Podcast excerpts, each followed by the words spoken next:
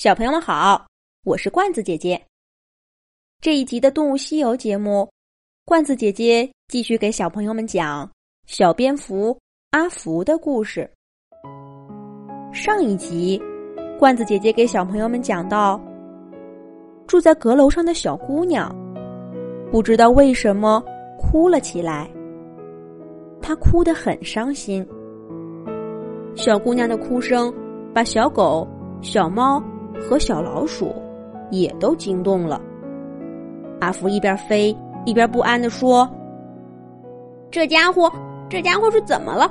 哭个不停，真让人担心。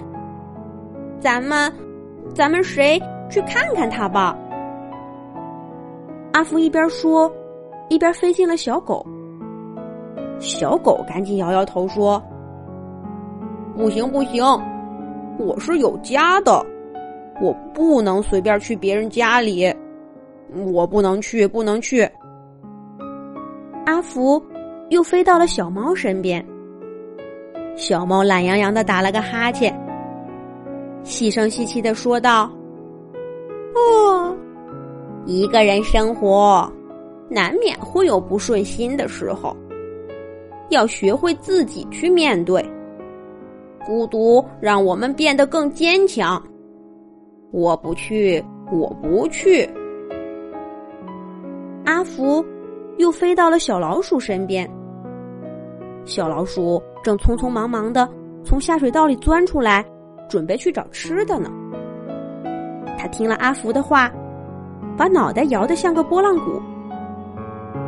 开玩笑吧？让只老鼠跑到人家家里去，人家还不把我轰出来？不去，不去！快别跟我捣乱了。我得趁着天黑，多找点吃的回来。小老鼠说完，嗖的一下就不见了。大家都不肯去，那算了。阿福决定自己去看看。可是今天阁楼的窗户上蒙着一层纱窗，阿福也飞不进去呀。小姑娘还在屋子里哭着。阿福停在外面的窗沿上，扑腾扑腾的扇动着翅膀。小姑娘终于被这声音给吸引了过来。她看见是阿福在自己窗外飞呢。阿福，小姑娘有些惊喜的叫了一声，伤心让她早就忘记了对蝙蝠的害怕。阿福听到小姑娘叫他，在外面扑腾的更欢了。他用超声波探测到小姑娘擦擦眼泪，坐在窗边也看着他。阿福，你是来看我的吗？就这样，小姑娘和小蝙蝠阿福隔着纱窗，你看着我，我用超声波探测着你。那一晚，小姑娘跟阿福说了许多许多话。虽然阿福一句都听不懂，可是他能感觉到自己的陪伴，让小姑娘没那么伤心了。天亮了，阿福不能再在外面飞了。他扇着翅膀，离开阁楼的纱窗，回到楼顶的瓦片洞里。睡觉去了，小姑娘也擦干眼泪，换好衣服，重新精神抖擞的去上班了。从那天以后，小蝙蝠阿福和小姑娘的关系似乎有了些不同。他们从以前的老熟人儿，慢慢的变成了好朋友。日子一天一天的过去。小姑娘的生活变得越来越好。她依旧每天早出晚归，可是脸上的笑容渐渐变多了。她时常隔着纱窗跟阿福说上几句话。可是这一天，阿福迎着夜色在窗外飞的时候，他发现小姑娘重新把她的东西装进了一个个纸箱里。就像他第一天来的时候那样。这，这是怎么回事儿？阿福停在窗台上，隔着纱窗听小姑娘说话。这一次，他感觉到小姑娘的声音里有一些淡淡的伤感。第二天一早，拉东西的货车停在阁楼底下。小姑娘抓起箱子，把东西一件一件的搬下阁楼，放在货车上。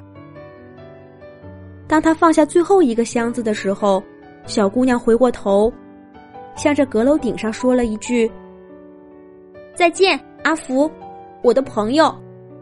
希望你以后好好的。”大货车拉着小姑娘和她的行李，来到了一个新房子。这一次的房子有电梯，小姑娘没花多少时间就把东西全都搬进了屋子里。这次的屋子也更大、更宽敞。小姑娘收拾好东西，天已经渐渐黑了。她从电梯下来，在小区里散着步。就在这时候，她看到头顶上有一个黑影，正急匆匆的飞着。小姑娘抬头一看，惊喜的叫了一句：“阿福，是你吗？”好啦，这个小蝙蝠阿福的故事我们就讲完了。其实，在我们生活的许多城市当中，都有着小蝙蝠的身影。小朋友们是不是觉得不可能啊？我没见过呀。其实啊，这是因为。小蝙蝠总是晚上出来，喜欢在黑乎乎的地方飞，而且它们飞得很快。如果你不仔细看，根本就看不到。在北京城中心、故宫附近的护城河边儿，傍晚就常常能够看到小蝙蝠在飞。它们在空中飞来飞去的，捉小虫子吃。虽然会飞，但是蝙蝠并不是鸟。而是哺乳动物，就像小猫、小狗和小兔子一样，小蝙蝠是吃妈妈的奶水长大的，而且它们是唯一一类会飞的哺乳动物。蝙蝠前爪的指甲特别特别的长，每根指甲中间都连上了一层薄薄的、长长的皮膜，而这个皮膜可以像翅膀一样把它们带到空中。有的小朋友可能要问了：童话森林系列故事里面写的小飞鼠，不也会飞吗？这是不一样的。小飞鼠的爪爪中间同样是有皮膜连着的，不过呢，小飞鼠身上的皮膜分别把它左边的两只爪爪和右边的两只爪爪连在了一起。这种结构会导致这层皮膜没有办法长得很大。所以说，小飞鼠它们家族的动物啊，都只能在树枝上滑翔。而小蝙蝠就不一样了，它们的翅膀就像鸟类的翅膀一样灵活，可以在空中自由自在的飞翔。而与此同时呢，蝙蝠后面的两个爪爪，还像它们的哺乳动物亲戚一样，也可以自由的活动。所以白天的时候，小蝙蝠。就会钻进洞穴里，用后爪抓着树枝或者岩石，倒挂在墙壁上睡觉。蝙蝠是不是一种很可爱的小动物啊？不过小朋友们要注意了，不要随随便便的抓小蝙蝠，因为它们是野生动物，在它们的身上可能有一些我们人类所不习惯的细菌，而我们人类身上。也同样有一些东西可能会对他们的身体健康产生损害，所以说呀，我们不要跟野生动物有太亲密的接触哦。